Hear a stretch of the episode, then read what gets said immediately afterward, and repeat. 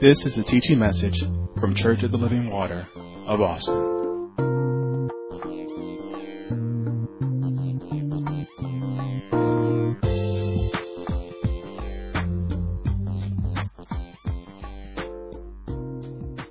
Deuteronomy chapter thirty, which is our foundational scripture, and you should be pre-marked to that for the next four, five weeks, six weeks, or however many weeks we go. But you should be pre-marked to that, because remember in our previous teaching, we took a just a slight curve, not really a turn, but a curve. And so because of this, we are now in Deuteronomy. God is setting, God is setting, our standard has already been set, but God is setting us. He's preparing us. We're still in that groove with God. God is preparing us. We're in lesson two. In lesson two. And so, and this, I simply entitled this, Learning How to Make Right Decisions. How do we make right decisions? Hard decisions. And here in Deuteronomy chapter thirty, the Lord is giving instructions to the children of Israel. And He is Uh, letting them know that they have a choice. He always does that. And then he, but not only did he t- let them know they had a choice, but he told them how to choose. While it seems like it's an obvious choice, God said He recorded that day in heaven. He said, I record in heaven and on earth this day against them, letting them know. He said, I'm, a, I'm, I'm recording this against you, letting them know that if they that they needed to make the right decision. And let me tell you, we like to say God is the same yesterday, today, and forever for things that we want Him to be the same about. But He's the same with this now.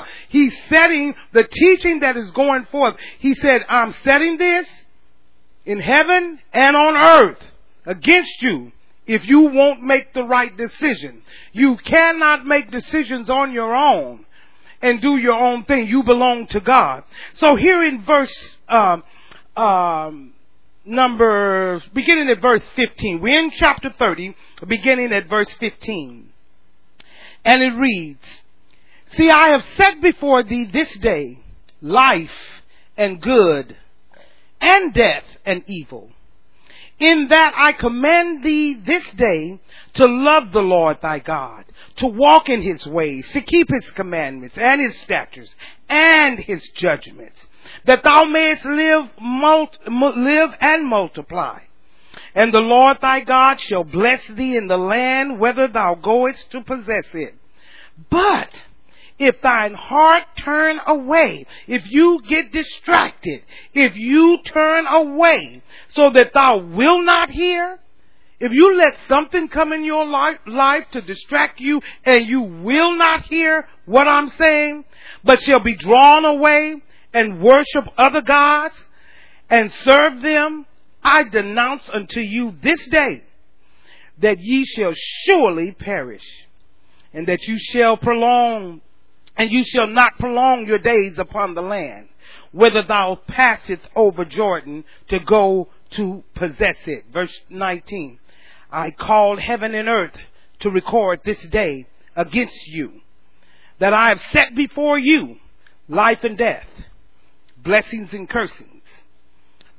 Therefore choose life, that both thou and thy seed may live, that thou mayest love the Lord thy God, and that thou mayest obey His voice, and that thou mayest cleave unto Him, for He is your life, and the length of your days, that thou mayest dwell in the land which the Lord sware unto thy fathers, to Abraham, to Isaac, and to Jacob, to give to them.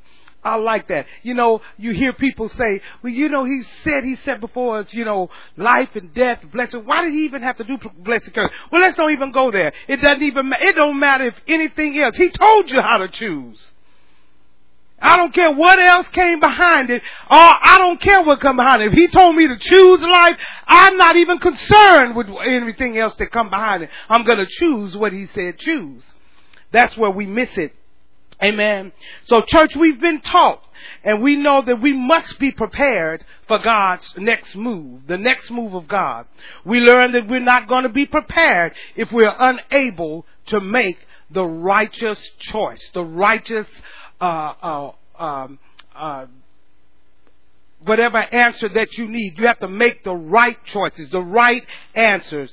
Make, and making them right, every decision that you make, it has to be the right one, and it can always be the right one if we choose life. You don't have to guess. If you're choosing according to the Word of God, I don't care how it looks in the natural, how it feels, tastes, smells. If I'm doing according to His Word, I'm going to make the right choice. It might look like, oh, I think you did something wrong. Did you do it according to the Word of God? Or did you do it according to your own will? If you did it according to the Word of God, it's gonna all, you're always gonna make the right decision. Amen. But one thing about making the right decision, just know of a surety that it's not, it doesn't always mean that when I make a right decision, everything's gonna be easy. It could be tough. When you make hard decisions, it could be hard. It could be unpleasant that you go through it. And most of the times, most of the time when you're making right decision, it's because you usually made a wrong one. And then when you make a right one, you still got to go through what you put yourself in wrong. Because it doesn't just erase your consequences for your choices. Amen. Amen. So because it's, it, it's just because it's what you know that you should do, doesn't mean it's going to be going to be easy, and it doesn't mean that it's the right decision because it's something that you know that you should do. You still got to consider God. That's what God was admonishing uh, the children of Israel about. It's the same thing that Jesus, I'm telling you, that Jesus admonished His disciples about, that I'm admonishing you about. When, when Jesus was admonishing His disciples, He was telling them about the narrow way that leads to life. He said it's the narrow way. But the broad way, He said, it leads to destruction. I'm telling you. He said, now the narrow way, not few going to be that find it. The broad way, many go therein. Choose the narrow way. Choose the way. When everybody is rowing downhill, you must row up, according to the Word of God. And Jesus was saying, even though there's a way that leads to life, there's going to be few that find the right decisions to find it. But there will be many who will take the broader way that leads to destruction. And church, I want to make sure that when we are presented with a decision between life and good and blessings and cursing, we got to make sure that it is in the will of God, a loving God. He's telling you what to do. Serving God and choosing to serve. You know, I have to serve God and choose to serve Him over my flesh. You have flesh. Your flesh is never going to want to do what God says. But you must choose God, a loving God, over your flesh. Amen. And choosing a decision that doesn't glorify Him brings you problems. We make the right decision that we can serve God properly. Every time that we make the right decision, you're going to serve God righteously. God is trying to teach us, you can make the right decision. Amen? Listen, we will not go through the process of restoration if we don't make the right decisions. See, we want to be restored, but you got to make the right decisions. We won't restore the breaches that are in our lives that we talked about in previous teachings if we can't make the righteous decisions. We won't be able to establish a plan for our life if we don't make in a, uh, the righteous decision. We won't be able to establish our homes if you won't make the right decision. I'm telling you, you we can't make this hard. It's not. It's not. It's just doing it God's way. If we can't make the hard decision, nothing's going to fall in place. Listen, you young adults out there, you young people out there that want boyfriends and girlfriends, if you don't learn to make the right decisions, you're going to mess up your life. And I know you don't want to listen. You don't want to listen. Because all of a sudden we're too old. But we tell you all the time, we've been your age, you haven't been ours. You haven't been ours. So you need to understand and you need to listen. Don't worry. It won't be long. Pretty soon you're going to be up in age and you'll be glad that you listened. You'll be glad that you listened. You're not going to stay eighteen, nineteen, twenty, twenty-one, twenty-two, twenty-three, twenty. Yeah, let me tell you, that's really short, fast times in your life. You're going to have another life and you're going to say, oh my God, I'm so glad.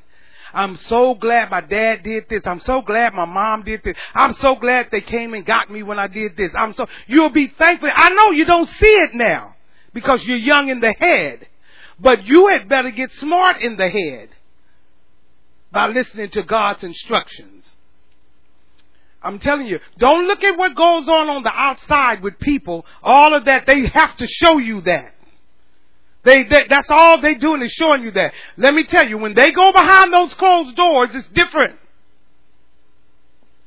I'm, I'm, I'm trying to get you to understand, grab a hold of this. Listen, we're going to be not be able to, um, well, if we're going to be able to be dealing with these times that we're in, we're in some hard times, some dark times, perilous times in this country. If we can't make the right choices, we're going to be in trouble while all of these problems are going on. You know, how can we make it through? We got health crisis in the land. We got political unrest in the land. We got economic crisis in the land. We got systemic racism in the land. Social injustice all over the land. Every week is something different. If you're not making the right choices, you're going to fall all apart. You're going to be, oh, I'm just, I'm nervous about this. I got, you can't even stay focused on the things of God because you don't know when to make the right decisions and when not to make the right decisions. And so you need to understand that. And all of these things that I just named, they're happening at the same time. See, it's not like one thing is happening and then a few months ago, you know, no, all of these injustices and all of these social things are happening all at the same time, being dumped on you all at the same time. And God is saying, you need to know how to make the right decision, the righteous choice, the righteous way, whether it's a hard decision, whatever kind of decision it is, you need to be able to make it. Because you're going to have to, in the times to come, is decisions that you're going to have to be able to make. And so you need to be making them now in the midst of crisis. And let me tell you, when you're not able to make the right decisions, it leads, it leads you away from the good life. And we all want that. We learned last week that our intent is to test, test our readiness. Are you ready? Are you ready? Or our resolve. In other words, how ready are you? How re- See, it's, you have to be more ready than just in word. I'm ready. You almost went off the deep end with the snow. And you're saying you're ready. Let me tell you, things are coming that's much worse than a snowstorm. Things are going to get worse. Things are going to come that's much worse than not having lights and not having water. And we think that's the ultimate. But something else is coming. And you have to be able to make the, be ready to make the right choices. Amen. And the right decisions that will come. And God has given us all of it so that we can be prepared. I'm telling you, don't get away from being prepared. It's important. Are we ready to make the right decisions that are going to cause us to be ready to deal with adversities? They will come. Are we ready for the hard decisions that are going to cause us to have to uh, have the type of planning that we need to have to get through whatever adversity that we'll go through? So you have to have advanced planning, remember. Are we ready to make the right decision that allow us to establish the will of God? Most people are shaking, even in their boots now, shaking because we don't uh, assemble and, and falling all apart and getting distance and all because you're not established. I don't care how long you've been in the church. These kind of things shows your establishment. It's okay when you everything's going good. That's what I'm watching and looking at. I'm seeing who's staying established in the midst of a pandemic, in the midst of troubles and turmoil, social injustices, all of the things, the economic crisis. Who is staying still, rooted, grounded, settled, and established in the will of God? It'll always show. Pressure will always show up. Amen. We said the purpose of this teaching is for us to understand what is required of us to make the right decision. Church, we are all going to have to make right decisions. You're going to have to make it through. You know, no one in here, no one out there that's listening to me, no one is going to be missed. No one is exempt. You are going to come upon a time you have to make a right decision about the most important thing. You're going to have to make decisions about what's going to change your life. Everybody is going to do that. And if you can't make the right decision, you're going to be in trouble. Amen.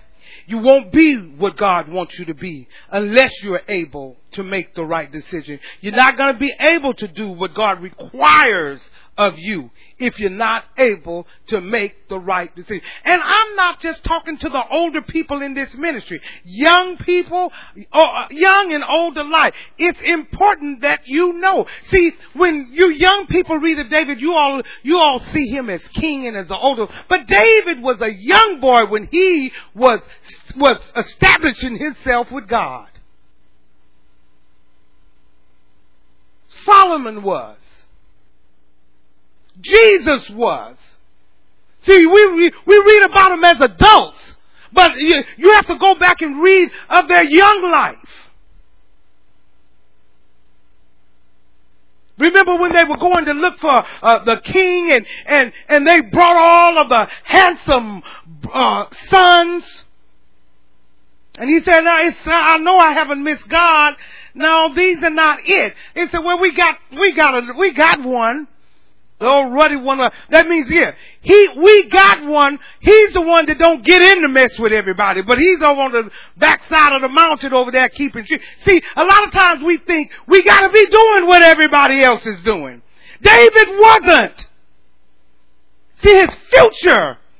He wasn't, he wasn't worried about that. He wanted something with God. And I'm telling you, it's many things. I mean, things that we read about, like him killing uh, the, the bear and all that he did in private. But here, let me tell you, when you can get quiet with God alone, he'll speak to you. Many things he talked to David about. And he was a young boy. He had pimples. He had acne at that time. And he wasn't trying. He could have been hanging out with his friends. But he was seeking God. See, we want we want all the prestige that he got as king, but we don't want to do nothing in our young life but appease our flesh. But we're going to get to that. But I want you to understand that about David. And, and, and stop looking at just a man. Go back and read when he was young. God is faithful. He's the, remember, he was a young boy when he took on Goliath. He wasn't King David, because God was with him. Amen. So, we, we said the purpose of this teaching is for us to understand what is required of us to make the right decision and to do those things that God has called. Church, often, com- uh, you know, we often commend, like I told you, people that make the right choices, and we're, you know, kind of excited about them, and we're, ooh, I can't believe they're so, oh, that's such a blessing. Look how strong they are, everything. And, you know, I, listen, I don't want anybody, I don't need that. I don't want anybody trying to look up to me like I can make the right decision, or any of these ministers. We need to be, as, as a church as a whole, that all of us know how to make the right decision in hard times. See, it's easy to make, make the right decisions when nothing's going on. So, you know, it's not, I, I'm not impressed with you being excited about me making the right decision, or one of the ministers, or all of the ministers making the right decision. What about you? We are a church. We are one. And in extreme circumstances, every one of us can make the right decision by simply following the Word of God. Amen. The hard decision. Amen. So the admiration, you can keep it for that. Keep, hey, put the admiration on yourself and say, you know what? I'm going to do that. I'm going to stand in hard times. Amen. I don't want to pastor a church where everybody just admires me or just admires all the ministers. No. I don't want to pastor a church like that.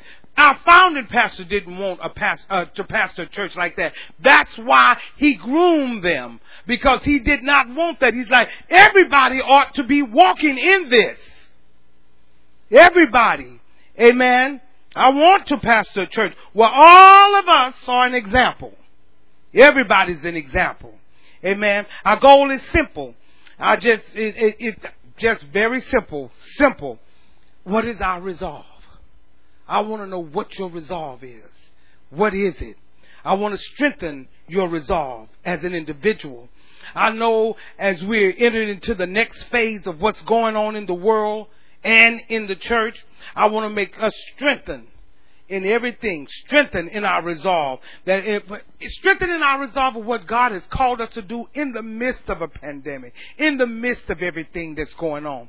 But more importantly, I want to strengthen our resolve as a church as a whole. I want to strengthen you individually, but I also want to strengthen our resolve as a church as a whole. And as this pandemic keeps waning on and we're in our inability to come back together and meet all of us here and worship together, you know what? It, it, you know, I don't know how long it's going to drag on, but we still got to be have a resolve, no matter how long. And I want to make sure that you don't lose your resolve, resolve in the midst of this that we're going through. It's hard times. You cannot miss. I do not want you to lose your resolve. Some of you already have. It's sad, but it's true. I want to make sure that you don't lose your intensity, that you don't lose your zeal to live and do what God has called you to do. I want to make sure that you don't lose your resolve to prepare your house and your life for the next move of God. I want to strengthen our resolve so that we don't defile one decision with another decision.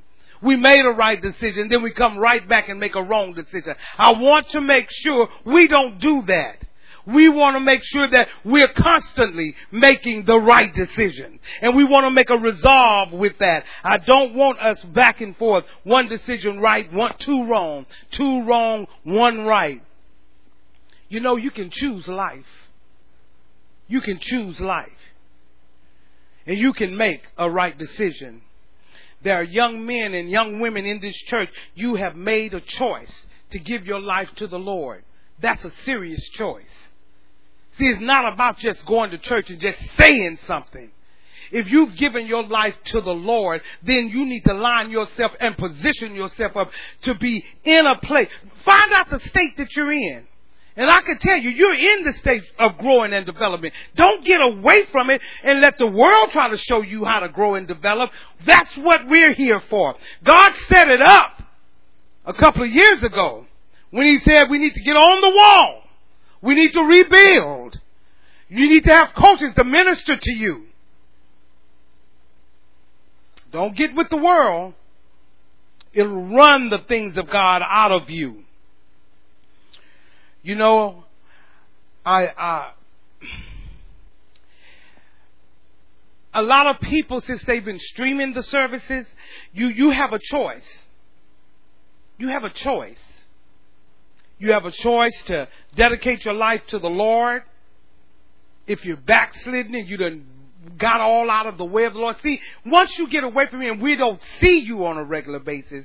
You know, you can just kind of, you're acting like you relax. But remember, this building is just this building. God sees everything. It's not a matter of whether we see it. God sees it. And you gave, remember, you gave your heart to God. You did.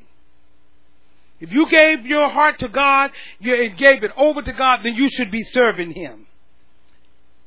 If you could rededicate your life to the Lord, then serve Him. And I want to strengthen your resolve so that your next choice doesn't violate, or your next decision doesn't violate your last decision. That's what I want to do.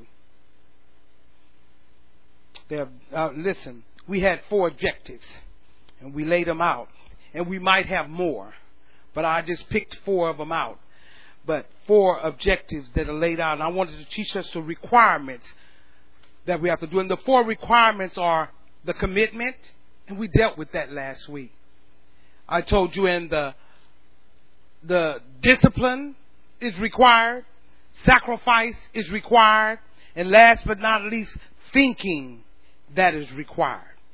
So last week in our first lesson, we looked of at commitment, mm, the commitment that was required. And we said that our commitment has to be to God. Get away from thinking that you're doing something for a person. Your commit, anything that you do, it's a commitment to God. That's your first, that's the first thing you need to drive out of your head is only thing I'm committing to is to God. We have to commit to love God and keep His commandments and understand that all commitments, all, not some, all commitments are really to God. It's never to a person. It's never to a thing. It's never to a situation. It's never to a circumstance. It's always to God. Are you with me? A commitment has to be to God, and our commitment has to be, most of all, to love God. Not in just word. You have to love God with all your heart, your strength, your mind, your soul. You have to love, fall in love with God. You'll see things much clearer.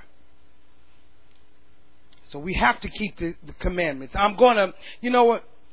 I'm going to, when I when I love God, guess what? I don't have to worry about anybody else and how I treat them. You know why? I'm going to treat them according to my love for God. Because that's who I'm committed to. See, we want to try to love people without being in love with God. That's why our love is conditional.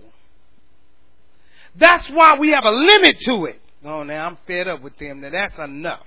No, that's enough. That's because I'm loving you on my own without first having loved God in such a way, in such a fashion, that no matter what you do, I can love you because I love God.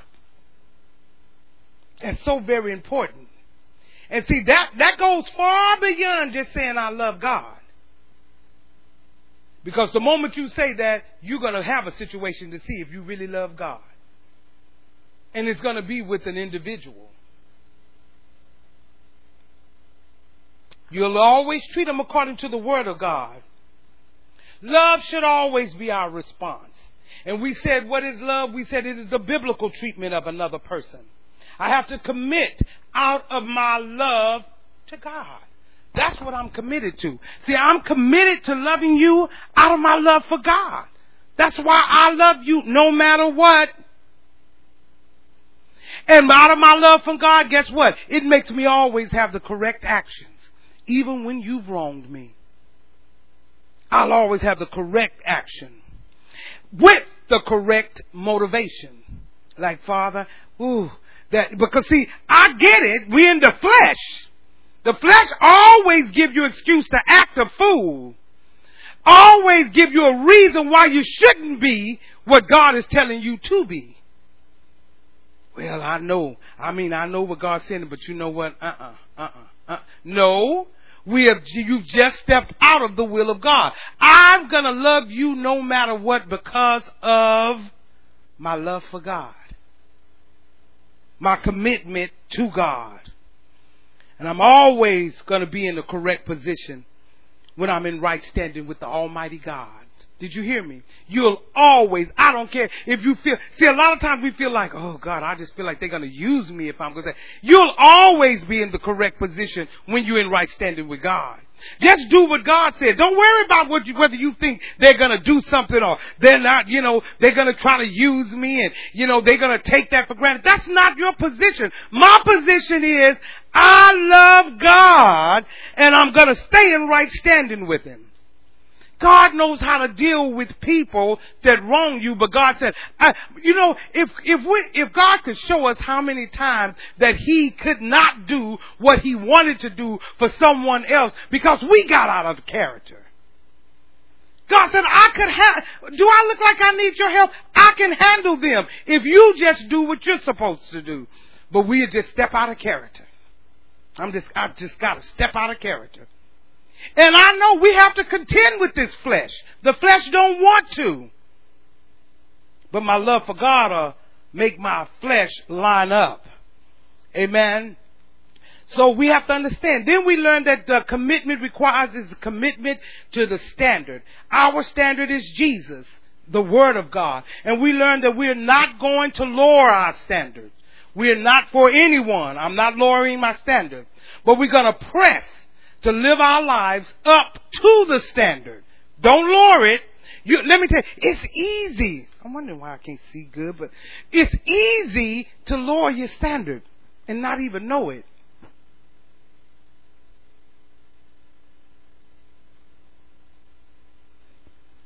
I'm going to have to teach some of you young people, especially you with, with all these relationships, the, the, you, because you don't have no walk-away game.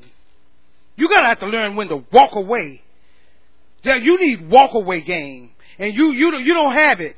You know, you want to walk in too. You need to learn walk-away game. You need to learn the, when to walk away. I'm, I think I'm going to have to just do a whole little class on that. The walk-away game. Because you don't understand what it is. You don't understand what it is. You got to learn. Let me tell you, God's young men and women, that's one thing you must learn. The walk-away game. Because many people are going to come into your life. Guess what? Listen to me. You young people, there's only one man for you. Why waste your time with the ninety-nine that's coming? There's only one. So all the other stuff you're doing, that's a waste of time. Oh, yeah, I, I, I'll, I'll get back to that. I, I can't get into that, but, yeah, the walk-away game. I'm going to have to call it just that. Amen. So we need to understand that we're going to have to be a people that press, and because we have a standard. We don't allow people and situations to determine our level of commitment. We allow our standard to determine our level of commitment. That's a good one. I don't let people, situations, or circumstances determine my level of commitment. My standard already set it. So I don't have to say, oh, now this happened. Oh, this situation comes. Now I got to do. No, the standard already set it. Oh, now they and oh, now he, that's somebody different. This is that. No, I don't let people. See, you start lowering your standard. You don't want to do that. I'll say it again. Your standard determines your level of commitment. Then we treat people and handle situations according to that standard. And what is our standard? Jesus. Because people may change. Situations may change. So I, so I don't have to try to figure out how to treat this person. Or how should I treat them? Because they kind of different. Or how do I deal with this situation? Ooh, this is kind of a different situation. No! I'm going to deal with all of it according to the standard. I just stay there. What is God's standard on that? That's where I'm going. I don't. When we're trying to do anything else, we are overthinking it and we're doing our own thing. The standard's set. I've made a commitment to a standard. And now I do treat every person and handle every situation according to it. Then lastly, last week, we learned that when we have a commitment, we have to commit to purpose. That is, I have to commit to the stage of life that I find myself in. I have to commit to the state of life that I find myself in. That is, and, you know, all of us, every one of us, uh, you know, we have to we have to understand that the, the state of life that we're in right now. I gave you three. Everybody's in one of them. Then I have to commit to the place that I have in the body of Christ. I have to commit to be a joint that supplies. I appreciate the women that was at the uh, uh, uh, Zooming with us, joint supplying. Uh, I have to commit to that. And, and when I'm a joint supplier, I'm committed to ministering to the lives of others. I'm committed to that. Amen. Now, if you will, for new information, let's go to First Peter. That was all stuff we talked about last week. Go with me to First Peter chapter two. And subtitle this, if you will, the discipline required to make hard, right decisions. The discipline required to make the hard, right decision. The discipline. Church, we have to understand that there's a certain level of discipline necessary or that is required if we're going to make the right decisions. Now, we know about commitment. We just went over those things and we talked about it last week. But now you need to understand discipline. Now, listen to me, church. Write it down. Discipline is forced obedient, but the forced obedient is self-applied. You have to apply. I'll say it again. Discipline is forced obedience that is self-applied. Self, the, uh, the discipline is forced obedience that is self-applied. In other words, discipline, please understand this, discipline is not is not really discipline if somebody have to make you do it. If somebody have to make you do it, you're not disciplined. If somebody have to make you take out the trash, you're not disciplined. If somebody have to make you do anything, you're not disciplined in that area. Are you, fo- are you following me? Listen to me. Discipline is self-applied. You will not be able to make the right uh, decisions, the hard decisions, without discipline. You will not. Discipline, listen, separates those that say they're committed from those that are actually committed. Discipline will. I'll say it again. Discipline will separate those who say they're committed from those who are actual, actually commit, uh, uh, committed or disciplined. I'm telling you, discipline will show you. See, I, I don't care how long you did it. I don't care. Discipline shows everything. You know, oftentimes I would say, you know, um, I, I hear people say all the time, and I, I heard them say what I found in Pastor. I'm committed, Pastor. I'm committed. But it is your discipline that really separates what you say from what you actually are committed to. Because anybody can say it. Anybody can repeat it. Anybody can say it. But it's your discipline that's going to show the difference. Because a lack of discipline leads to compromise. A lack of discipline leads to compromise. In any area of your life where you are compromising, and compromise is simply lowering your standard. That's all compromise is. I just lowered my standard. In any area that you are compromising or lowering your standard, it is because in that area you are not disciplined. So instead of developing the discipline to live up to the standard, instead of compromising, and because I'm undisciplined, I lower the standard down to what is comfortable to my flesh. And there goes the compromise. See, you once you lower the standard to what's comfortable to your flesh, you have already lowered your standard. The standard has been lowered.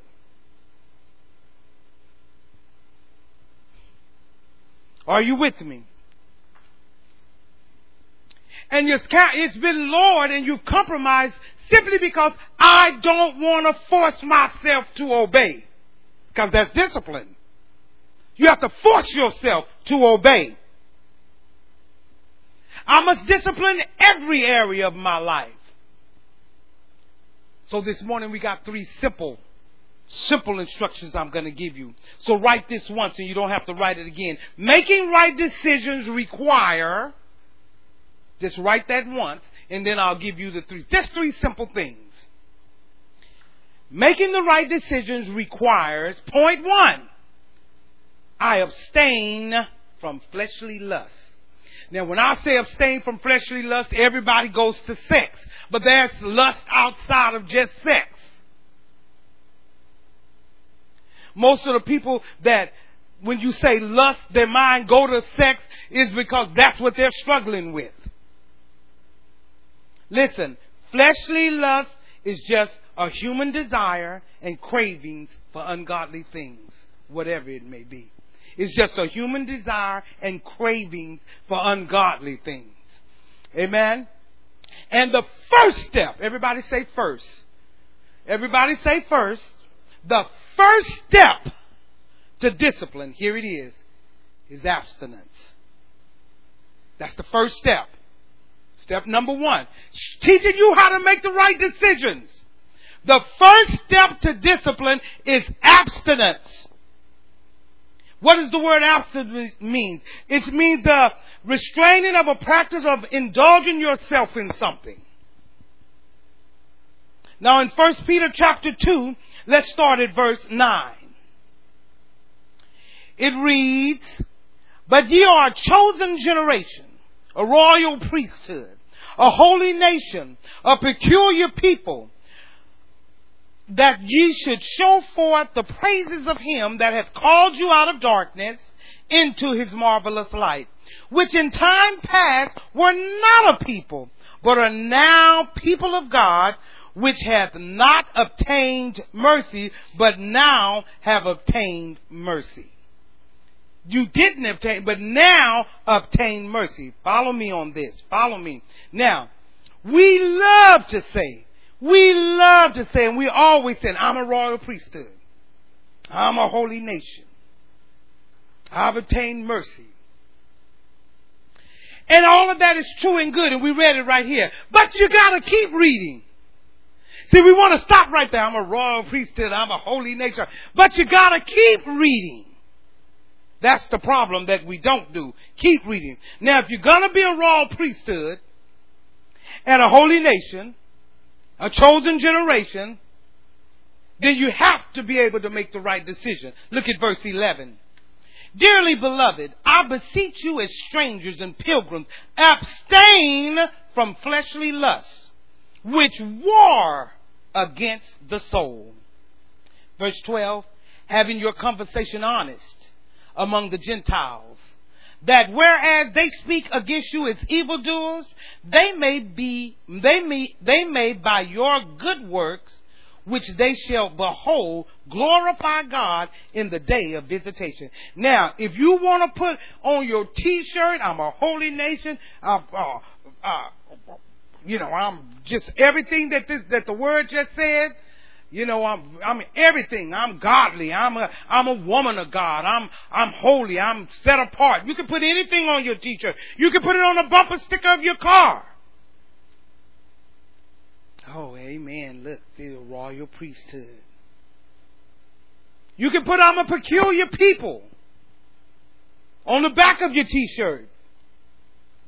You can say that you're, you're, you're excited that God has called you out of darkness. You were once in darkness, but God has now called me out of darkness into his light. You could say, "I have the qualification of a chosen generation. I'm walking in that.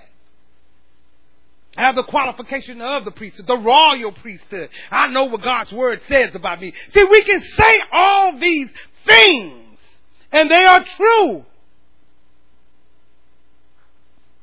But what if you can't abstain from that lustly, that fleshly lust with all of these words that you're saying that you are. See, uh, wearing a t-shirt proclaiming you're holy, God says, what about your flesh? What about that flesh I've been dealing with you about? See, God don't want us to just look holy, holy where somebody can visually see it. God said, I want them to see it in you. Not on a t-shirt, I want to see it in your life.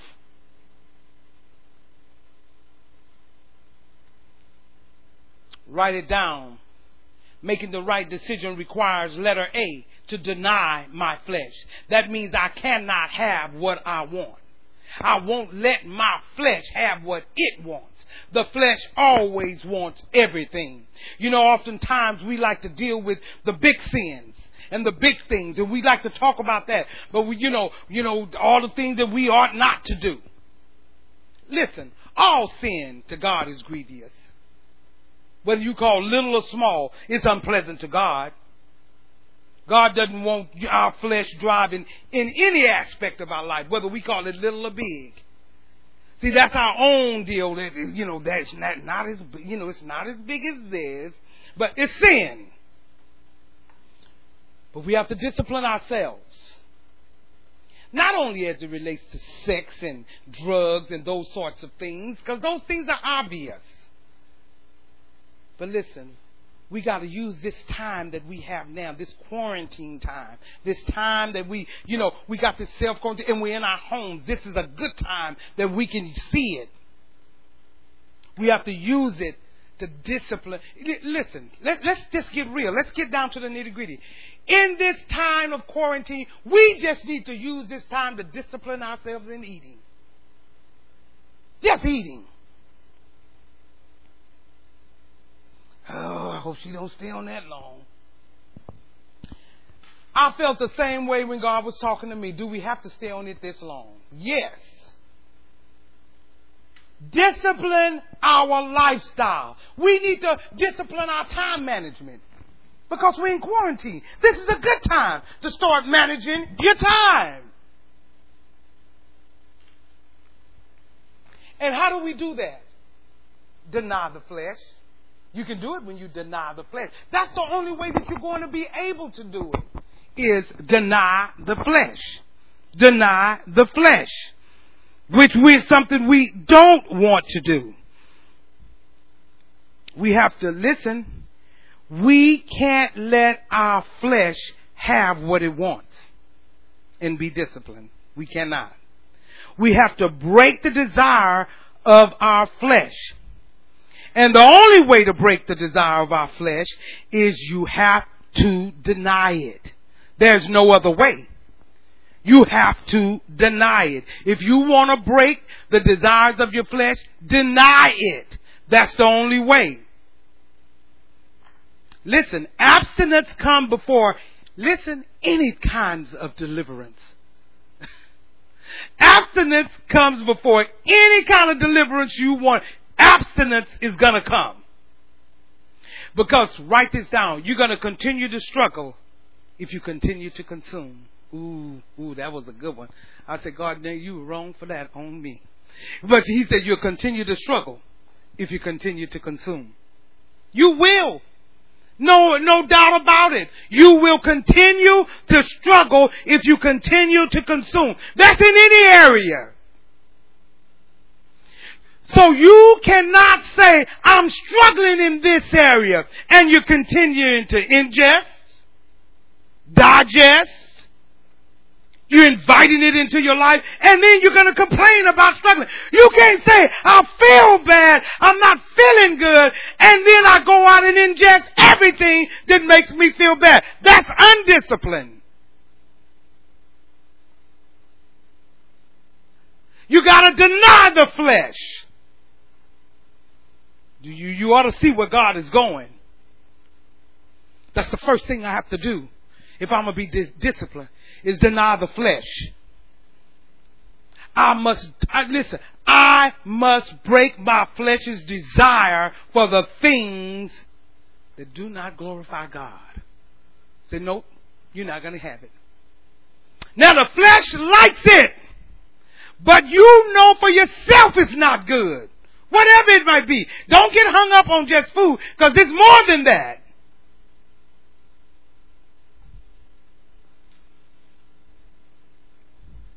Anything that does not glorify God. Listen, if I'm going to make the right decision, it requires me, letter B, to not tempt my flesh. Oh, we can tempt our flesh. Start sneaking around. That's tempting your flesh. Trying to get into something that you're going to get in trouble with. That's tempting your flesh. In other words, listen, don't provide your flesh access to what you cannot handle. See, you think you can. Do not, you deny your flesh. Do not give your flesh that kind of access. Don't provide your flesh with it. Of something you cannot handle. And here's the thing. I have to go down the list. Every, every, every, everybody that hears my voice. Everybody hears my voice. Everybody. Everybody in here. This will, this will prevent me from trying to go down the list of everything. Everybody in here under the sound of my voice, you already know what your flesh can't handle. I don't have to go down the list. Everybody. And everybody has something that their flesh can't handle. And you already know what it is. We did see it. No, I, you know what it is. You know what your flesh can't handle. How do I know? What have your flesh done in the past?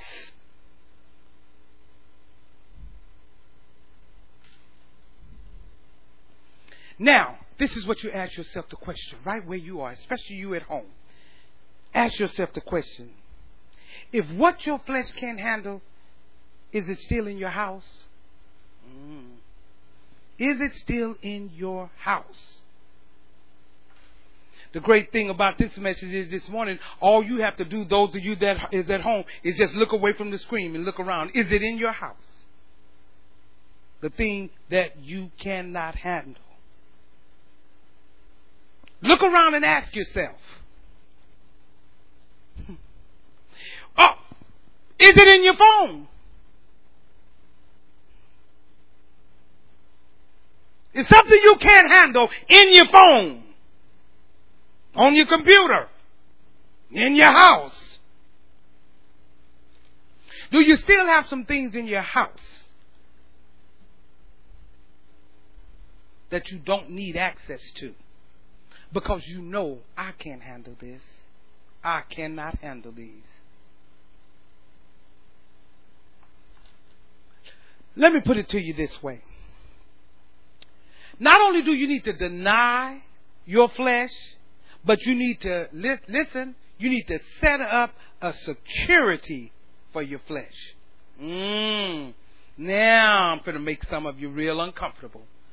See, if it's something you deny, then I need to set up a security system for my flesh. Our flesh needs security detail. That's what's going to make, see, we're, we're talking about being disciplined. And what you need to do to get discipline. So now I need a security detail. See, you can't just say, well, I'm going to do better. I'm sorry, I'm going to do better.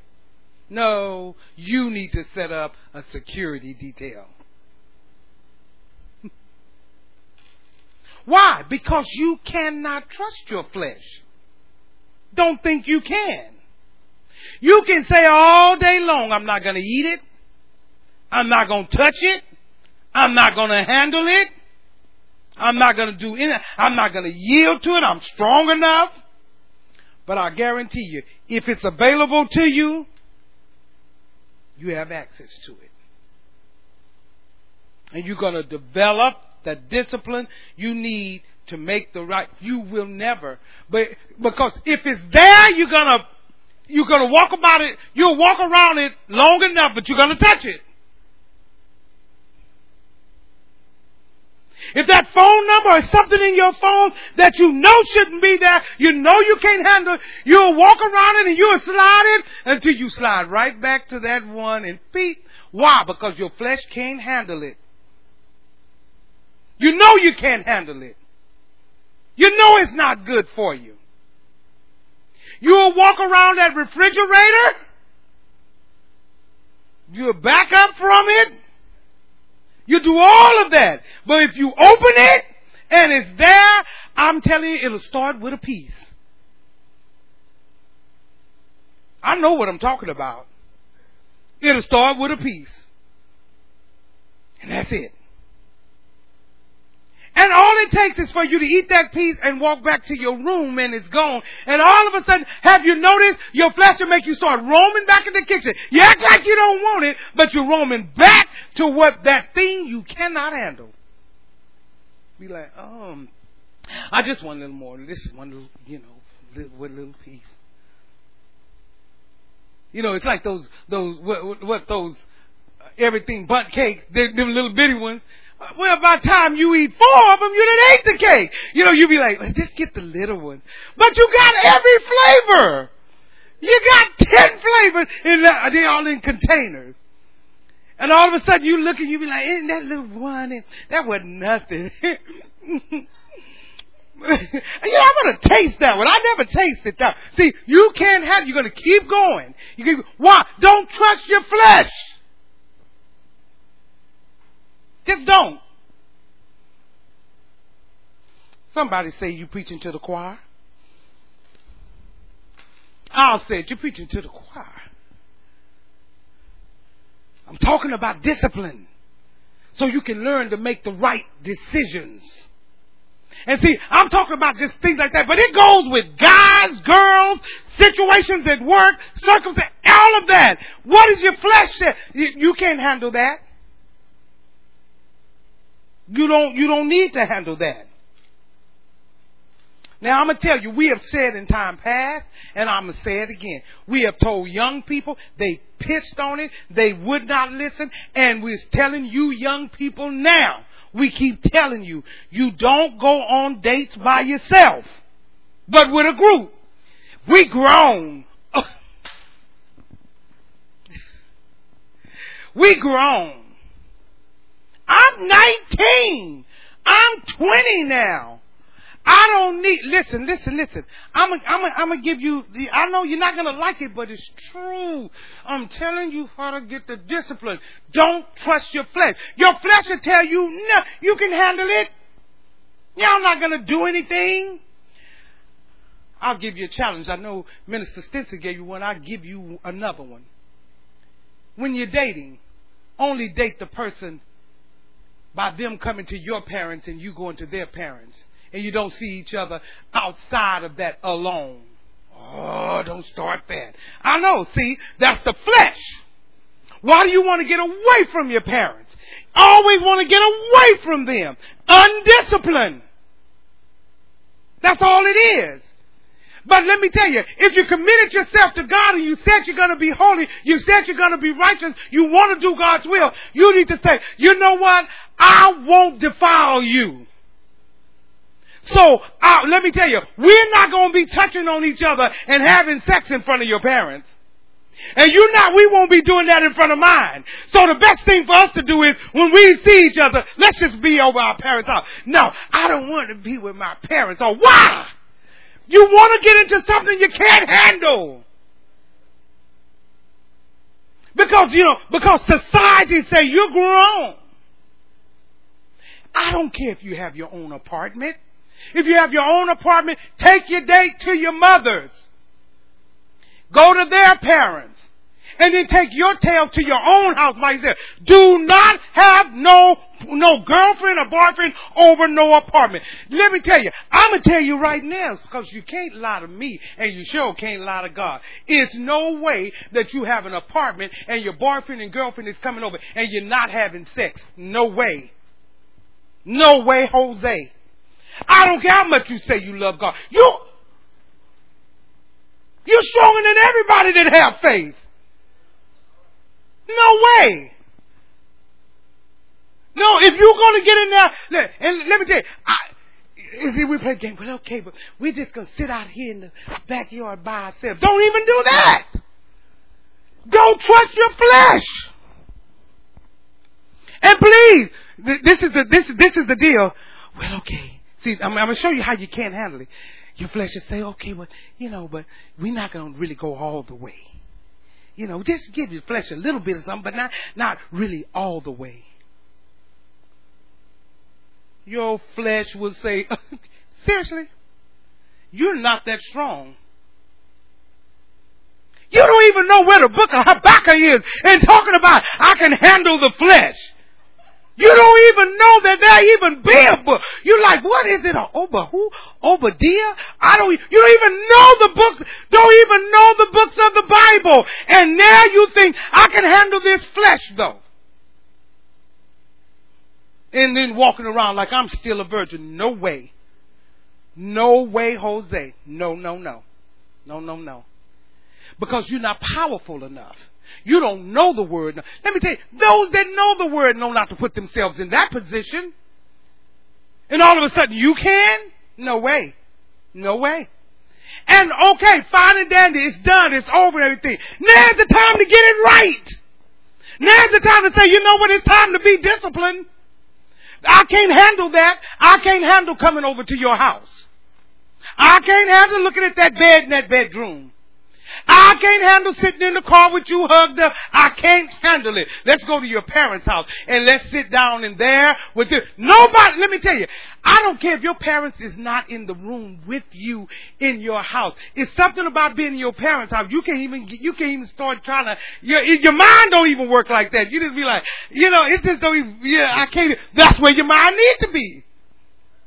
That's where your mind needs to be. You need to be in your mind. My parents is here. That just took everything out of it. No, what it did was take everything out of the flesh. It didn't take anything out of it. It took everything out of the flesh. But nobody wants their parents involved. When you don't, let me tell you, when people don't want the parents involved, I'm going to tell you it's straight bondage. It's straight bondage. If you don't want the parents involved, straight bondage. But see, the the world system keep telling you you're grown. You need, you know, you need to have a personal deal. I told you, it's only one made for you. What you wasting time with the ninety-nine for? What you laying around with the ninety-nine for? They ain't even thinking about you. No, no. So I'm telling you, again, we're talking about discipline. Your flesh is going to be involved. So don't tell me you're serious about your relationship with the Lord and you're not going to violate each other. And you're, and you're sitting up violating each other and saying you love the Lord.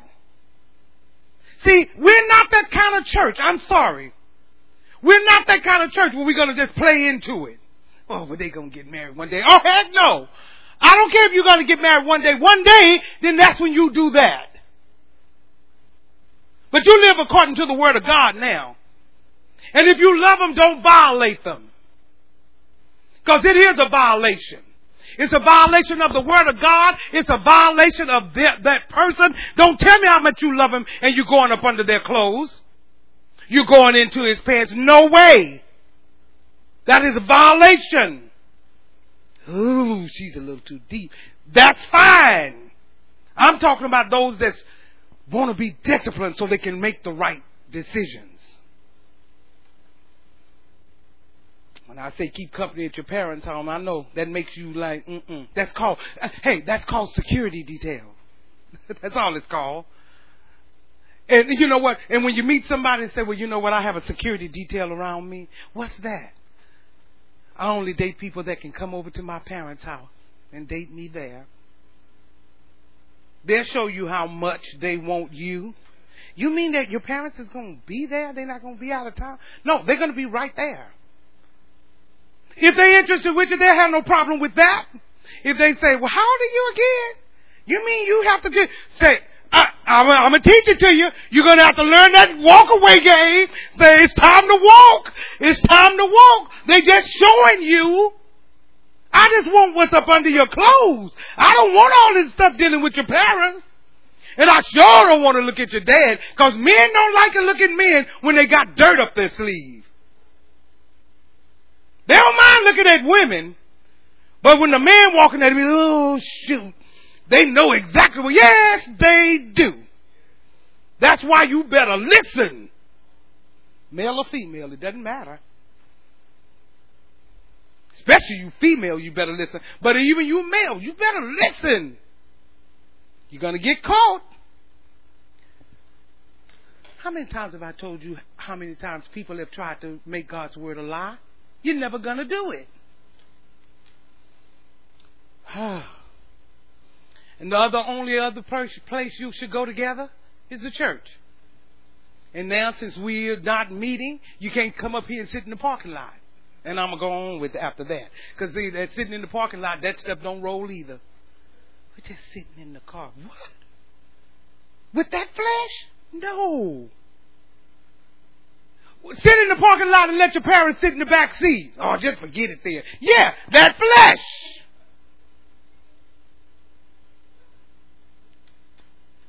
Oh, I want you all to understand what I'm saying. There are things in your life. That's why even, um, let me tell you, it will tempt you and your flesh will say yes. Don't allow it to tempt you. Don't even tempt yourself with it. Say, I can't handle that. I can't handle that.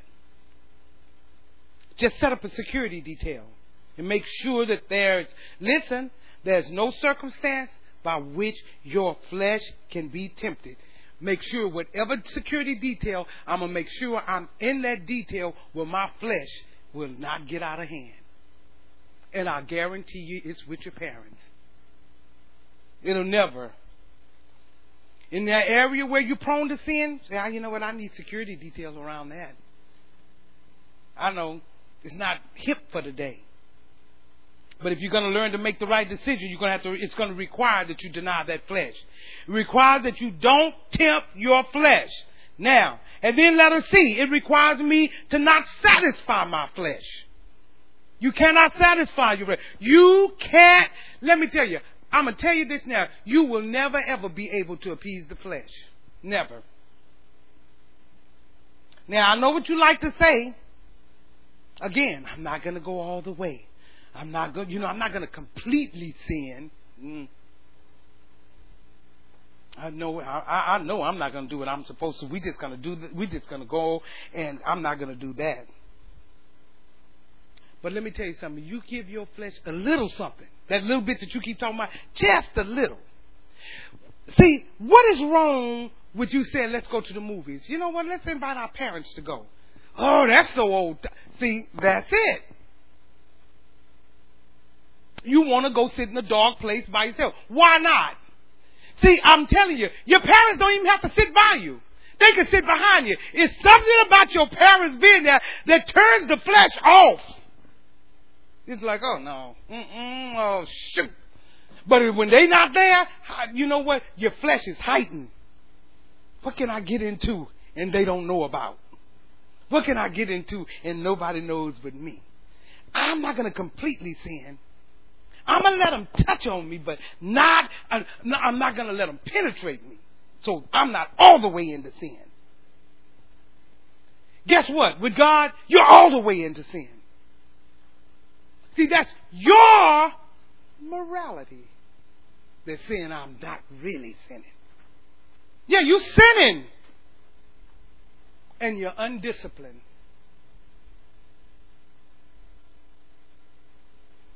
Or are you with me? You're never going to appease the flesh. Never. You give the flesh a little something, it's going to want more. If I give my flesh a little something, guess what? We, we'll even say it. If I just do this, you know, it's just going to settle everything down, settle my flesh down. Listen, the flesh is never satisfied. Never. It's never satisfied. You can't appease the flesh. The flesh will tell you just, just, just dabble just a little, you know, flirt just a little, get up, go on, walk in front of them, and you know, just, just a little, sit on their lap, just a little. You know, you're really not going to do anything. go home, just call them. There's nothing wrong with talking. Have you noticed when you get on the phone and you start talking and stuff, your flesh is all riled up? And why don't you talk to them on the phone with your parents in the same room? You go all outside in the backyard, walk around the yard in circles with the phone, because why? I'm, I'm trying to get into something I can't handle. I don't want to be where they are. I mean, my God, if you ain't talking about nothing, they can sit right there. Hey, what you do? Well, no, uh-uh. I, and then you, they ring the phone, and have you noticed? They look up and see where you are and be like, okay, I'll be back. Why? Why? Why? Why? Flesh. And I'm going to guarantee you, it's something you can't handle. If you can't talk about it in front of your parents, you can't handle it. You think you can, but it's a trap for you. It's a trap for you. Did you hear me? So you have to understand. And all this, you know, yeah, well, it's six feet social distancing. So yeah, I can just, just come over. We know we could just sit in back here, just us two together, just just us two. You need to come over to my house, and I'll let you sit in the backyard, and I'll send Isaiah and Layla out there with you. You'll be like, oh, Lord, not the children. Yeah, that's a, that's another one that'll that'll mess you up. Children running around. You you you need, and especially you all, to get all excited about a baby. You need to get your flesh riled up and let some children run out there. It's like blowing a high. Oh, forget it, because they start playing with you. You be like, yeah, oh Lord, don't they come get their children? That's what you're saying to yourself. Because why? I want to handle something else. I know you don't like this. Why don't she move on? Listen, when you give your flesh a little, it's going to double down on you. It's going to double. Listen, don't put yourself in the position where you think in your mind that a little bit of the fleshy thing is satisfactory. It's that, you know, you know, you know. It's not going to, let me tell you, your flesh won't be satisfied. It's going to want more. I'm going to show you right now, for some of you that maybe have not went that far, but went far enough that it excited your flesh. That's why you're antsy now. See, because it wants more. It's never satisfied. It's like, yeah, you gave me a little bit of that, but let's get deeper. And let's find a way to get deeper. Talking truth here. It's going to pull you there. Like, ooh, ooh, it was almost, ooh, that did feel good. But you know what? I didn't do nothing. I didn't do nothing. But why are you trying to get after it now? If you're trying to get after it now, it's because you've dabbled. Yes, I said it. And I'm not lying. If you're trying to get after it, it's because you have dabbled. You may or may not have gone all the way, but you've dabbled. And it's enough to make your flesh say, I'm not satisfied. I want more. Undisciplined. Did you hear me? Undisciplined. We're talking about making the right decisions. The hard decision. Live, listen. If it was easy, if it was an easy decision, everybody would do it. It's not. It's not. Everybody would be making them if it was easy. The scriptures would read different. It would say, broad is the way that leads to life, and many go therein.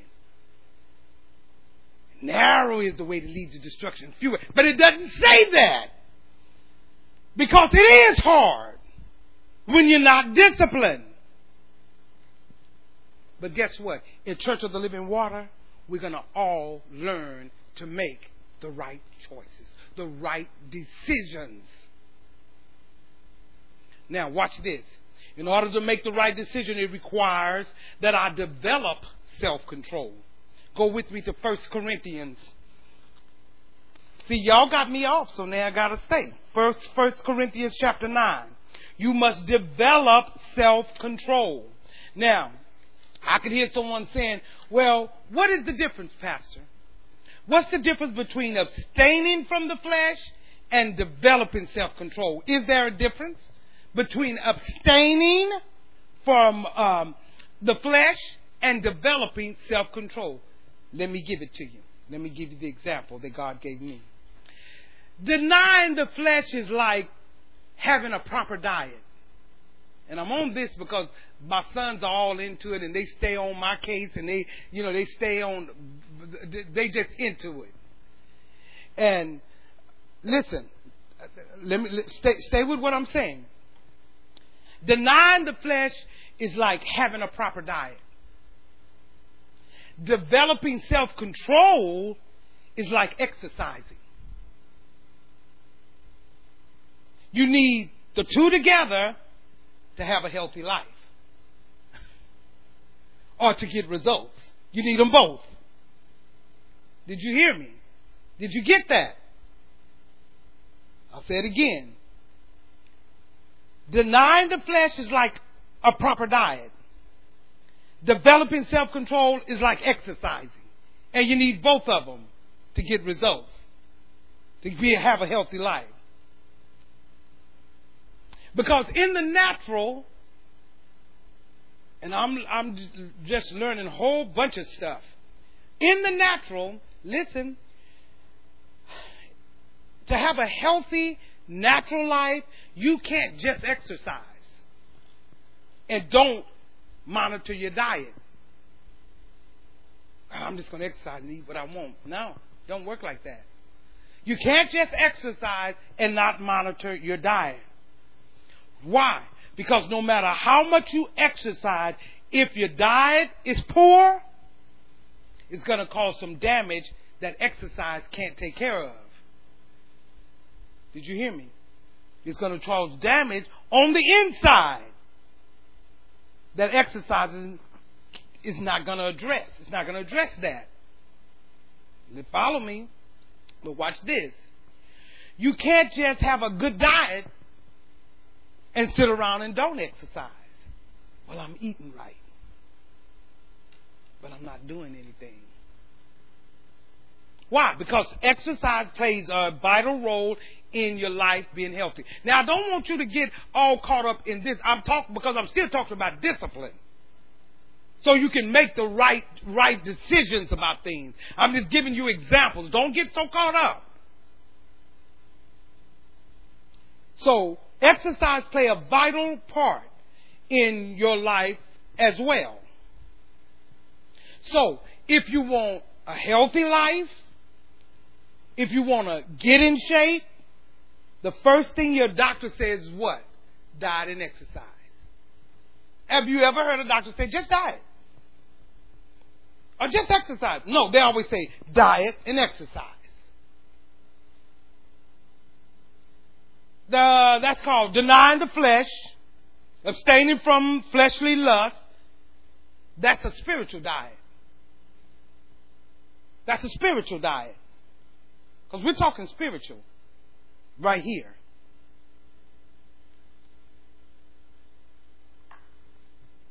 That's a spiritual diet. When you deny your flesh and abstain from fleshly lust, that's a spiritual diet.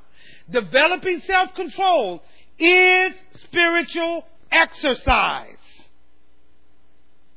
So I got to have self-control. And if you put the two, two things together, guess what? You become fit and strong enough to make the right decisions.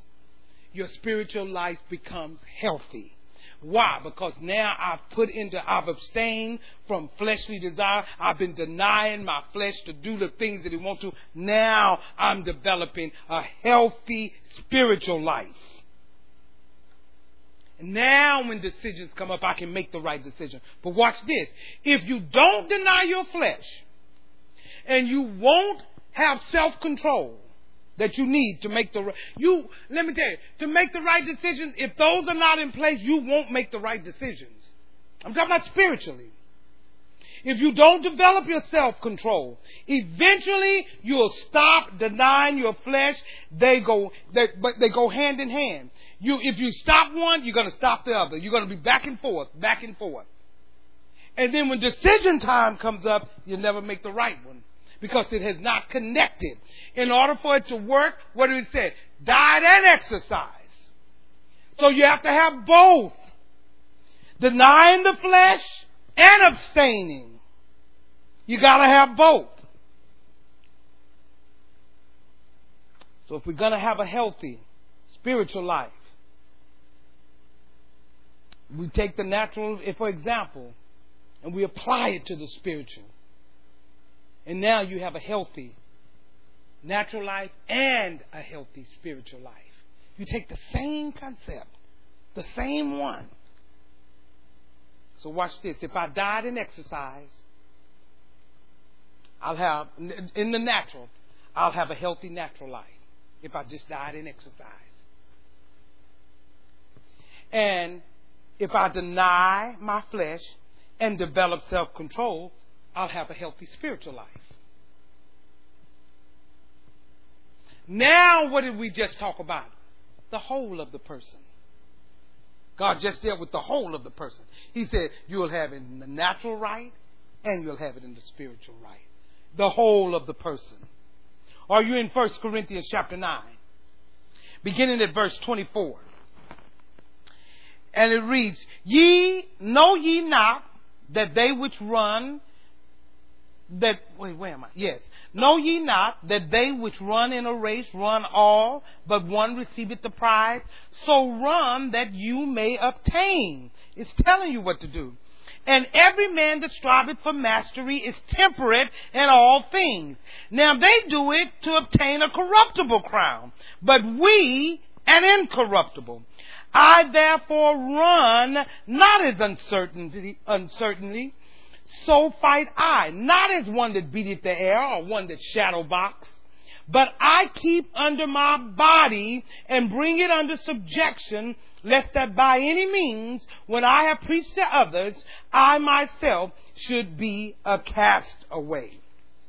That should, you know what? When I read that, you know what God said to me? And I'm going to share it with you. God said, you know, there's no there, there, there's actually no difference between a believer and an athlete. The same requirements. Did you hear me? It's the same requirements between an athlete and a believer. An athlete has to be mentally, you athletes should know, You should be, have to be mentally and physically disciplined. Am I lying? If you're an athlete, you have to be mentally and physically disciplined. You have to take care of your body. You got to recognize it and treat it as a temple. Believer and an athlete, same thing. That's what they do. So does the believer. We do the same thing. We treat it as a temple. And we say mentally, physically, I got to be disciplined. There's really no difference between the athlete and the believer. Are you following me? Listen, true Christianity, true Christianity should be fit. It should be fit. What do, what do you mean by that? We should have be sound in body, mind, sound in diet. Now, the difference between us and the athlete is that not only we, do we have a, a sound natural diet, we should have a sound spiritual diet. You have to have. That's why you can't be jumping all over the place. That's why you can't be listening to any and everything. That's why you have to have a sound diet. That's why you have to be in a church teaching a sound word. You have to have a sound diet. See, you, let me tell you, you're not going to get a bunch of fatty stuff here like God's going to give you a house. You're going to get a car, and you're going to get a million dollars, and you're going to get money for this and money for that. Let me tell you, you need to have a sound diet. Making the right decision, letter A, that I discipline my mind. I must have self-control as it relates to my thinking. That is, that my thinking doesn't control me, but I control my thinking. I cannot let my thinking control me. I have to control my thinking. Then I put in the hard, unseen work of learning how to wrestle and rein in my thoughts. So you have to learn that. That's the unseen work. Wrestle and rein in those thoughts. Discipline my thinking. The Bible tells us how to do that. And it's, and it's not so easy. It's tough. It says take every thought and bring it into captivity and make it obey the will of God. Why? Because, now please write this down. Why do I have to take those thoughts and bring them into captivity and make them obey the word of God? Because thoughts leads to thinking. Write it down. Thoughts lead to thinking. And thinking leads to a pattern of thought. Thinking leads to a pattern of thought. And a pattern of thought leads to a pattern of behavior. I'll say it again. Thoughts leads to thinking. Thinking leads to a pattern of thought. A pattern leads to a pattern of behavior. And here it is. And a behavior determines the course of your life. See, see, a lot of you can look at your life now. You went down that road. You patterned your life after you began to think. Your thoughts made you start thinking, and you start. It became a pattern of thought in your mind. What you're gonna do? What you got? What? How it's gonna do? And that pattern of thought, it leads right into a, a pattern of behavior. That means I'm gonna reject what my parents say because I've been thinking. Now the thought is there. Now that pattern of behavior is there. Now I'm. I have an attitude. Now I'm, you know, no, you can't tell me I can't do this, and I, you can, you know, no, I don't, I don't think they know what they're talking about. See, a pattern of behavior, and that behavior will lead you right into a course of your life. Some of you are on a course because of this very thing, and it started with a thought. You were thinking. You kept thinking, and it made a pattern of thought in your mind. And after it sets that up, see, it, it, it just walks you through. It, it, actually, it's what the devil called walking you down. Then after you get through that, then it, then it says, okay, now you got a pattern of thought there. So now show your behavior. To show what I'm thinking. Mm, mm, mm, mm, mm, mm. No, I ain't listening. I ain't listening. You can see it on your facial expression. You can do it. But uh, you're in that stage. If you got to look on your face when your parents are trying to talk to you, or when they come in the room, or when they get, let me tell you, you're in that stage. You're already in a pattern of behavior, and that's going to lead you to the course of your life. Nothing's going to get you out of it. Other than repenting and coming out of that, it will do the course of your life. So I have to discipline my thought life. Discipline it. Because a thought is like a tool. It's a wrench. It, it, it, it, it just keeps going. It's like a tool. And it's going to manipulate your actions. It'll keep on till it manipulates your actions. You're just going to do what you're going to do. It manipulates you to do. You don't even, you, you think it's just, just random that you do it. No, a thought came. And it's manipulating your action. And there's no such thing as an idle thought.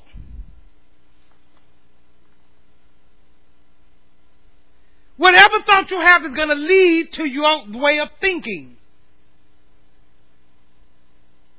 There's no such thing as an idle thought.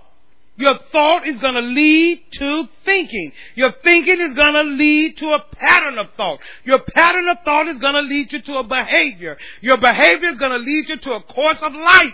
It's going to work that way all the time until you discipline yourself.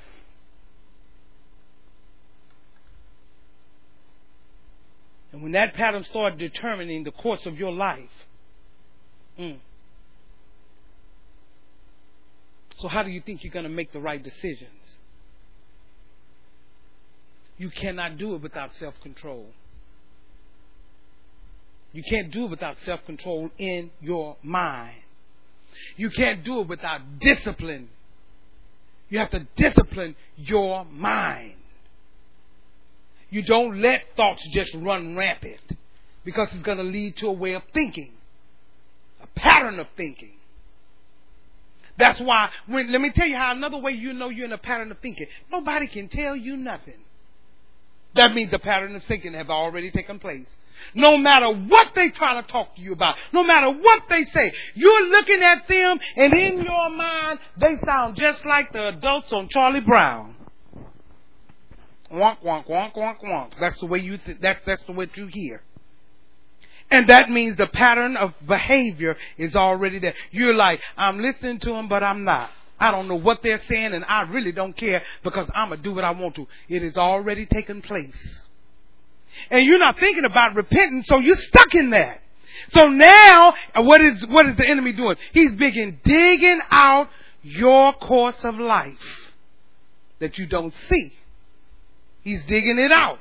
Because you set, you gave him the pattern. Don't, he didn't even force it on you. You gave place to that.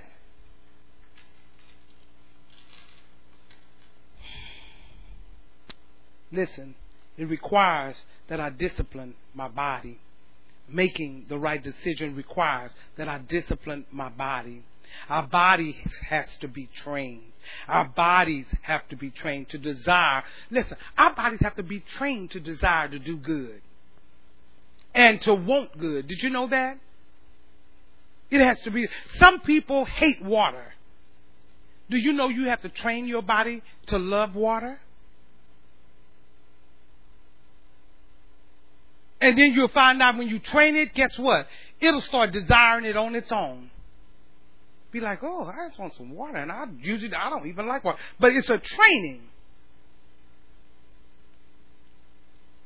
You can discipline yourself to love water, or whatever it is that you know that's essential to your life.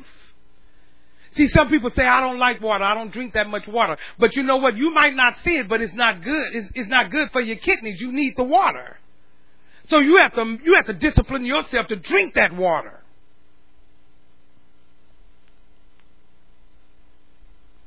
You can train yourself to desire what is good and to desire to do good. It's a training. That's why the Bible says, yield not your members as instruments of unrighteousness. In other words, you can get your body in a place that it wants to do what God says. See, it won't sound foreign to you anymore when I'm talking about, why don't you take, every time y'all go on a date, you at her mother's house or his mother's house. See, it won't sound like, that sounds mm, kiddish to me. That sounds, we don't have to sit around and, and look. I'm like, I'm telling you, the thinking. You got a pattern of thinking there. Listen.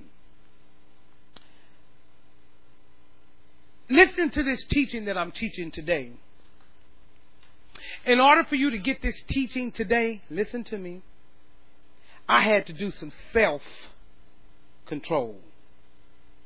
Because in teaching, it takes study time, it takes research time, it takes preparation time, it takes meditation time, it takes organizing time. Most of the time I do it, and my sons always say, my, my son will come in, because my sons, they're, they're disciplined. They get up at two and three every morning, and they're in that gym, they're doing that, and they're walking through, and I just said, Mom, it's not, it's not normal. You need to be asleep. Why? You never sleep. You never sleep. But see, during the day, I'm busy. My grandchildren are running around, uh, different things taking your household. My best time is at that time. And then I just don't sleep well anyway. That's just, you know, that's that's just the way I am. And I've been that way since Pastor Hill transitioned. I just, I have the time. So that's the time when I do those things. And that's the times when I really, but let me tell you, tell you something. You have to have self-control for that. Because it'd be like, well, you can do this, you can do that. Mm-hmm. Because there's a lot go with preparation. Now, just getting up here teaching, it seems like, well, anybody could do that. Well, yeah, you think you can. Listen. And I just can't just get up and just do it. It takes prayer. It takes seeking God. It's like God, you know, you know, your spirit have to be willing. See, a lot of people don't know that.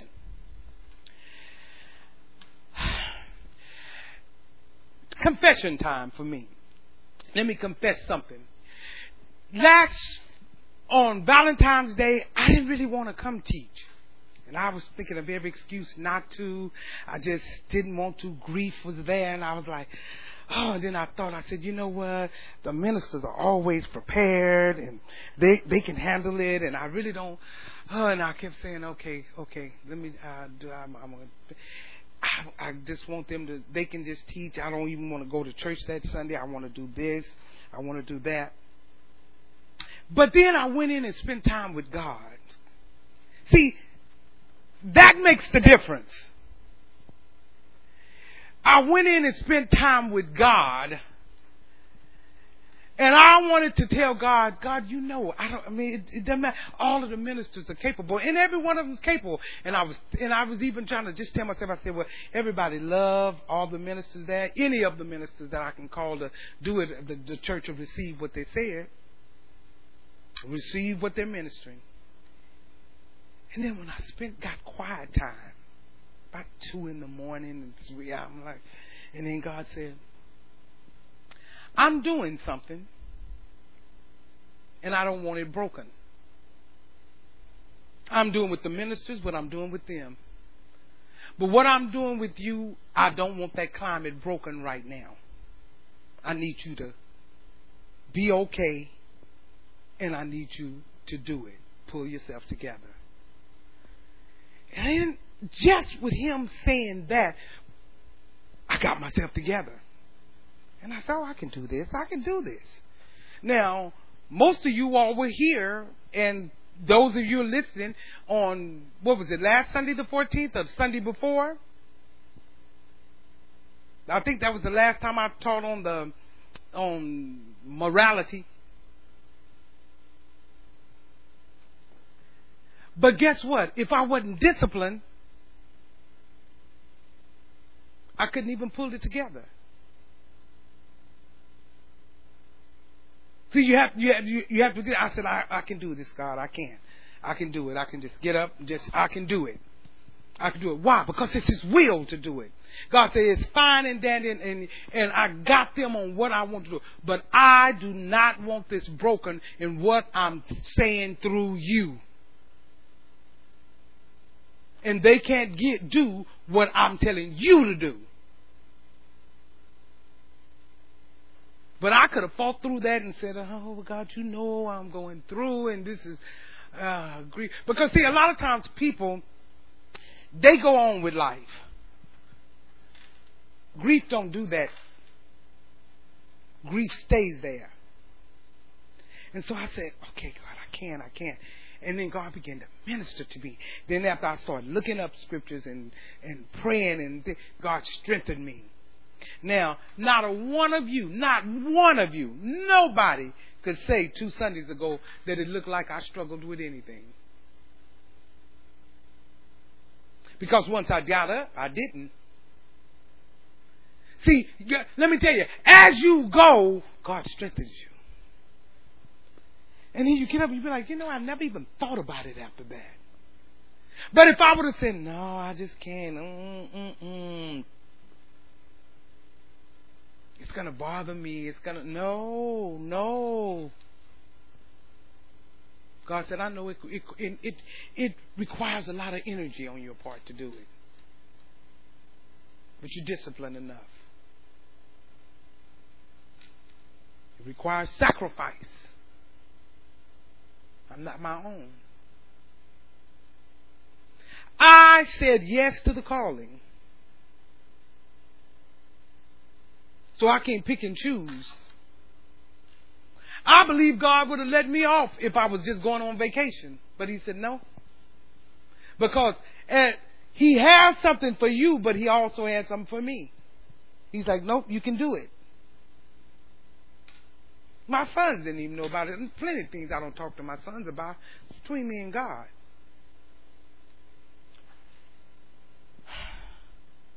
I want you to know God will give you the mind, body, spirit, soul to do what he's called you to do when you become disciplined. Now, if I wasn't disciplined, I, I wouldn't even, I would, first of all, I wouldn't even went and spend time with God. I would have just said, I'm going to call one of the ministers, that's that. But I know how to hear from God. Last but not least, letter C. It requires that I discipline my desires. What do you mean by that, Pastor? I mean that it makes you, that I make my desires God's desires. I have to. I discipline myself to only desire what he desires. The Bible said your set your affections on things above. In other words, set your affections on what God desires. The Bible says that God will grant us the desires of our heart. But he also said in the Bible, he said that if your if, if my word abide in you, if you just let it abide in you, you let it become one of you. I'm going to be there to do what I said I'm going to do. So you got to let it abide in you. He said, let this word abide in you. In other words, if you would make your desires my desires, he said, I'll make sure that my will is done in your life. Why?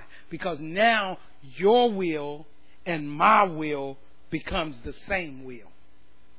God said, then everything that needs to be done in your life will be done, because now we're on the same page. Church, we have to develop the discipline to make our desires God's desires. I have to. That's how you make the right decisions, is that I make God desires my desires. You have to do that all the time. When your body and mind and desires, and uh, I'm telling you, and your discipline, you're going to make the right decisions. You're going to make the right decisions. One more scripture. I'm, I, I got to finish it. It's okay. I'm pastor. I can do that. First Timothy chapter six. And if you're streaming and you have to go, go ahead. But we, we, we're finishing this. First Timothy chapter six. Go there. Chapter six. This is the final point. I thought I was at the final point. I'm going to make a decision. It requires to learn contentment. That's the last one. To learn contentment. Have we learned contentment? Discontentment prevents me from making right decisions. When I am discontented, I will make wrong decisions every time. Undisciplined people want the benefits without the structure. Undisciplined people want the benefits without the structures. Unsaved men and women, they want friends and benefits without the structure. Know that. But disciplined people know that in order to receive the benefits, you have to learn how to be content where you are. See, when you start jumping all around, you're discontented. You can say whatever you want. You're discontented. That's what God is telling you. I don't care what you say. I don't care what all that morality that you're in and all that trying to be a moral good person and think you're talking all the morality that's opposed and hostile and rebellious against God. No, you are discontented.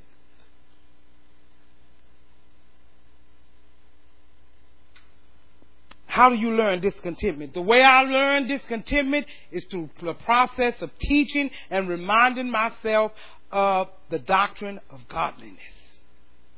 See, then you'll see the, the, the discontentment that's in you. See, most of the people that are discontented, they rarely read the Bible. They oh, they listen to messages, but they don't study for themselves.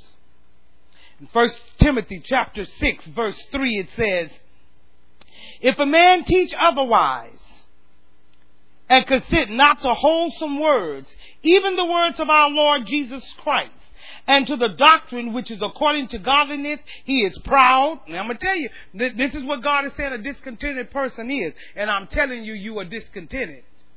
Because God said you were. Listen. "He is proud, knowing nothing, but doting about questions and strifes of words, whereof cometh envy, strife, railings, evil surmising, perverse disputing of men of corrupt minds, and destitute of the truth, supposing that gain is godliness. From such withdraw thyself. But godliness with contentment is great gain. For we brought nothing into this world, and it is certain that we'll carry nothing out. And having food and raiment, let us be therefore content."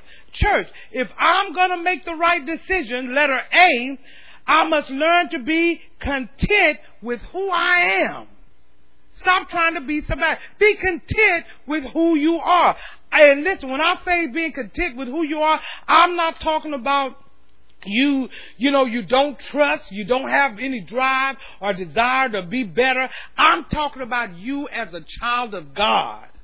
That's what I'm talking about. That you are fearfully and wonderfully made. I know that. I'm content with that. I don't have to try to be and do everything everybody else is doing. I am content with that. You know, that, that you, you're content with the fact that I'm a peculiar people. I am a chosen generation. You're a believer. Grab that. You're a believer.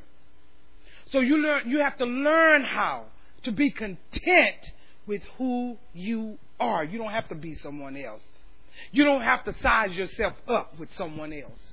Be content with who you are. That's the learning process. I'm content with who I am. Because if I don't learn to be content with who I am, you're going to make wrong decisions. Because I'm not content with who I am.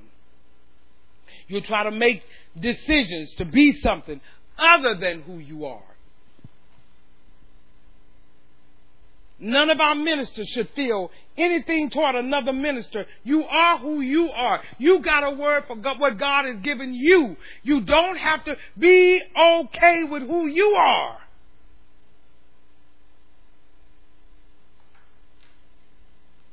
I don't care what kind of degrees anybody have. I don't care what, I don't care about any of that. I'm content in who I am. Making the right decision, letter B, is learning to be content with what I have.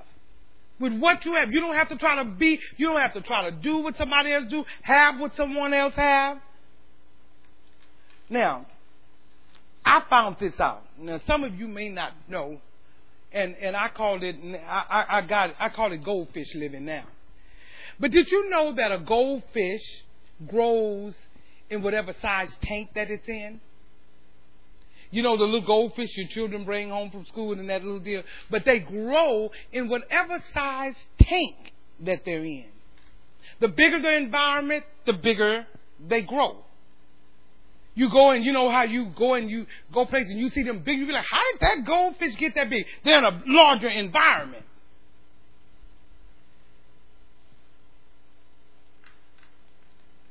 Now, you know what I get out of that?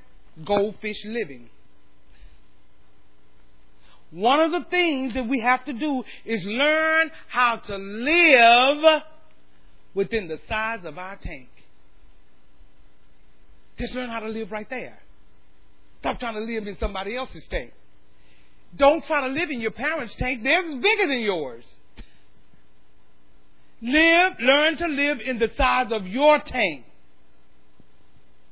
And you know, one of the downsides of being in quarantine is being home. And the more oftentimes is when you're in home, you have more time to look at T V and see what people have, more time to be on the internet to see what you can buy, more time, because you have that time on your hands, and you see what, ooh, they got this, ooh, they got that, and see, all of that, it pulls you in. And you start doing things that's outside of your tank. You're in the fish jar and you're trying to live in the pond. No. Live where your tank is. If your tank is the fish jar for this dispensation, stay there, grow and develop there. And guess what? You stay in this ministry long enough, God's going to dip you out and put you in the pond eventually, and you'll grow some more. But you want to, you know, let me tell you, you're about this big, and you want to jump in the pond, I mean the pond with all the big fish. Guess what? You're going to get ate up because no, you got to grow where you are. That's the state of life that you're in. You don't have to try to jump out of the little, the little bowl and try to get it. Don't try to jump out. Guess what? You're going to hit the floor. You're not going to hit the pond. And then what? You'll suffocate. You're going to die. Wait for somebody to take you out and put you in the bigger pond so that you can grow bigger.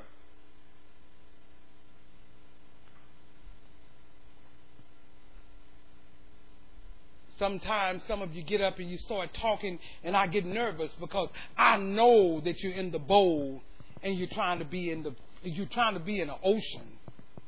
You don't have to do that. Just wait. Everything comes with time. You're not gonna, let me tell you, we got little Samuel Junior today. We're not gonna. He's not gonna be able to be in the bigger class now. No, he's got the he's the fishbowl in the nursery. We won't try to put him in there where they're walking. And so why? Because he's an infant. You stay there. When it gets time, he don't automatically go there. They come and take him to the another day. You have to do the same thing. Say, I'm in a fishbowl. And I'm okay there. Guess what? You do good there. You grow and develop. Because guess what? You're still going to, somebody's going to sprinkle food in that little bowl. And you're going to eat. And you're going to grow. But when you try to get outside of that goldfish mentality, grow in the tank that you're in and stay there. And see, that's what people try to do. And you you see that and you be like, no, you lose contentment just being there. I want to be, I want, okay, I need to be doing this. No, no. You're looking at too much T V, or you're listening to too much, or you think I need to be here and I need to be there, so I'm going to make myself be there. No, you don't. No, you sound foolish. No. It becomes more obvious that you're in a smaller tank. Be okay with that. Everybody have gone, let me tell you, all of us have been in the small tank before. Everybody have. And you want to skip it. No, you can't. So when you start to lose contentment, you start to lose contentment over and over again. And then you begin to find out your whole life change. Everything is just discontented. And then you have, you lose the ability to maintain. You use it, you lose it. And then, you know, even around your house, you start to want more than you need. You want to buy stuff more than you need. Listen. You can learn, let me tell you, you can learn at this time in the goldfish living. You can. You really can. And this is what you learn. I do not have to try to live larger than the tank that I'm in. You can find yourself to, you know, but why? Because if I, if I don't stay in the tank that I'm in, I'm going to lose contentment. Ooh, look like they getting they getting ahead of me. I need to, no, you're losing contentment. You lose satisfaction in your life. Listen, some of you are here. I'm calling out things that's happening. You lose satisfaction in your life. You're always desiring to, to you know, you even even in your house, you just, just keep trying to buy things and get things. And, and, and I'm telling you, and it's just choking the life out of you. This is a good opportunity during quarantine right now so that you can make the right decision to learn contentment, to learn to live in the size tank that God has placed you in. that you're in right now. Don't try to do anything else. Tell yourself it's not about having more and getting more. I can live with what I have. I can live with what I have. I can make the right decision with what I have. I have to learn to make the, I have to learn to be content while living in this time period. I got to learn to. While living in this world, I have to learn contentment. If you don't, you're going to be all over the place.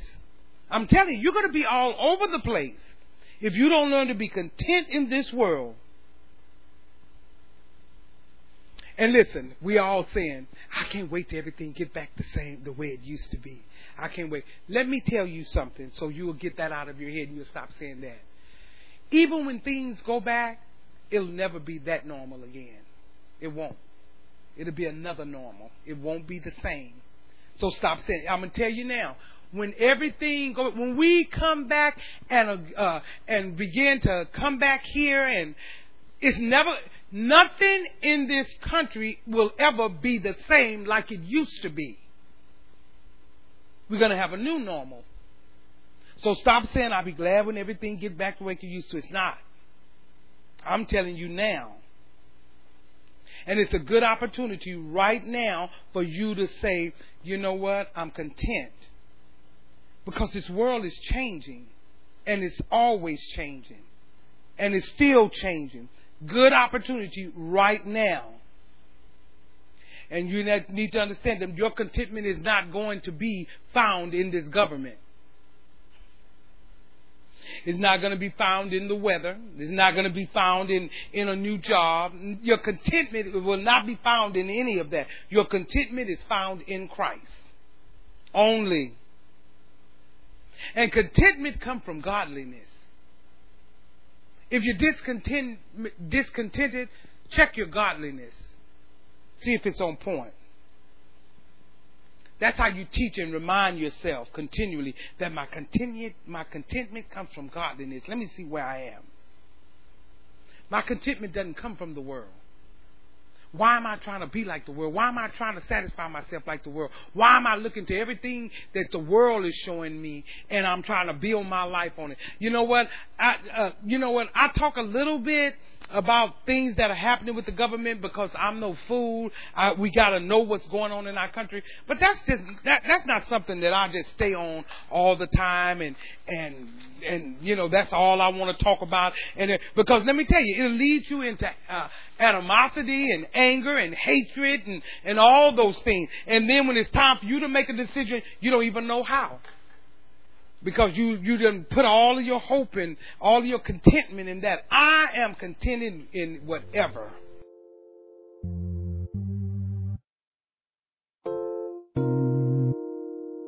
This has been a teaching message from Church of the Living Water at Austin. For more information about our ministry, please go to our website at living water austin dot com.